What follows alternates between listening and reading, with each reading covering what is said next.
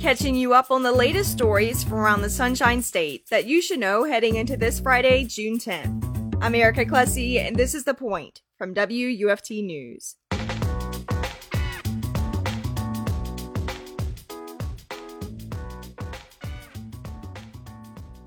This week, I spoke with WJCT reporter Raymon Troncoso about his coverage on a Duval County man who died after he was administered the maximum dosage of ketamine under the Jacksonville Fire and Rescue Department's policy.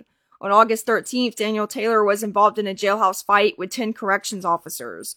Shortly after, paramedics administered a dose of ketamine that miscalculated Taylor's weight by 40 to 60 pounds. The EMS report indicates paramedics administered the dosage for someone weighing 220 pounds. Hospital records put Taylor at 176 pounds, and jail records put Taylor at 160 pounds. Taylor's death continues to be investigated by the Jacksonville Sheriff's Office and the Office of State Attorney Melissa Nelson. Here's Raymon with more. So the piece was a follow up to a previous story, which was a joint investigation between WJCT News and the Florida Times Union into a death at the Duval County Jail that occurred last year in August, August 13th. In that original investigation, we kind of probed the death itself and any kind of documents we could get on it. Officials were very opaque, to say the least. They didn't really want to share anything.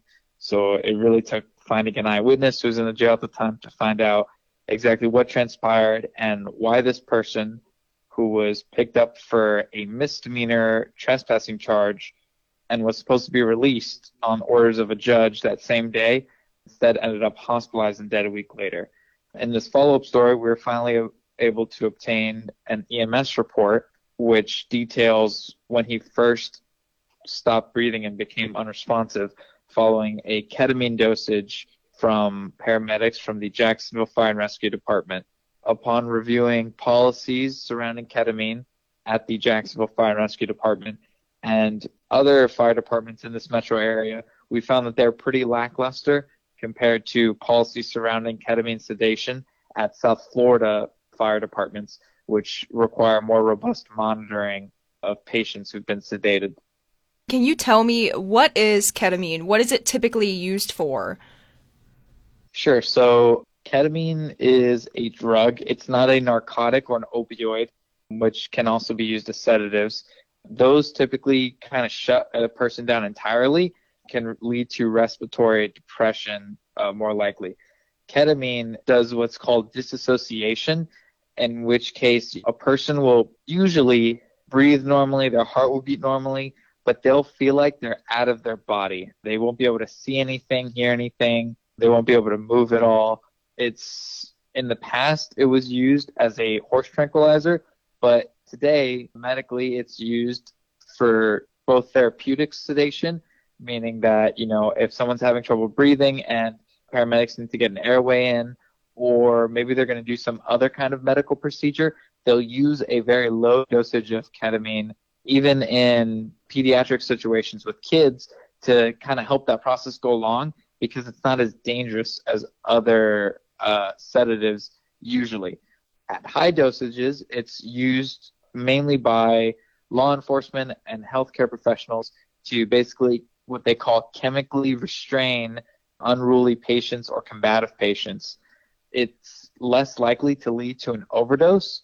However, departments generally require pretty strict monitoring of people who've been given ketamine or any heavy sedative to monitor their breathing to make sure that if there is a complication, it can be reversed.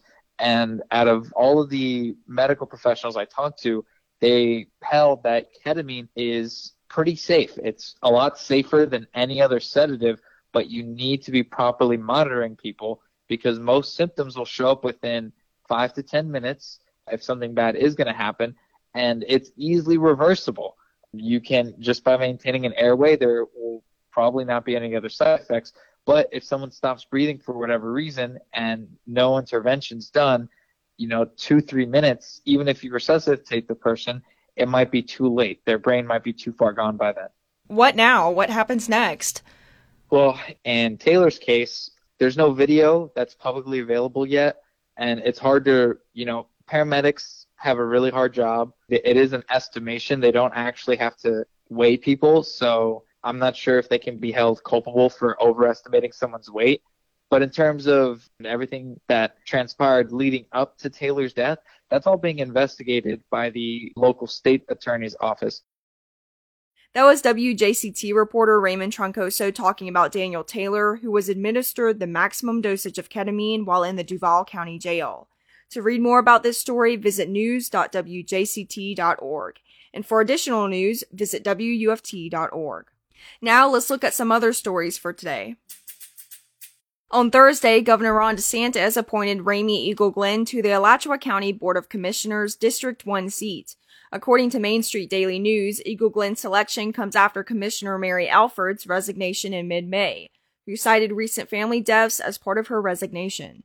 Eagle-Glenn formally lost against Commissioner Mary Alford two years ago in the November 2020 election and will hold Alford's former seat until voters select the next commissioner this fall.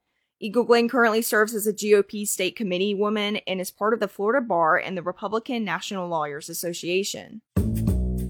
In May, County Chair Carl Zalak expressed Marion County's Board of Commissioners' support of allowing swimming at Silver Spring State Park to the Florida Department of Environmental Protection. According to the Ocala Gazette, swimming at Silver Springs has been prohibited since the late 1960s, and the Florida Park Service assumed control of Silver Springs in 2013.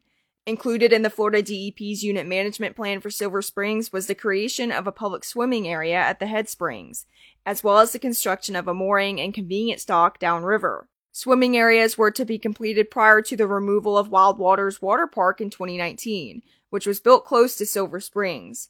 Since July 2019, roughly $1.5 million of funding has been available to kickstart projects included in the UMP. However, the public swimming area project has remained in a planning and design phase. Subscribe to the Point newsletter, which drops the latest stories into your inbox daily at 8 a.m.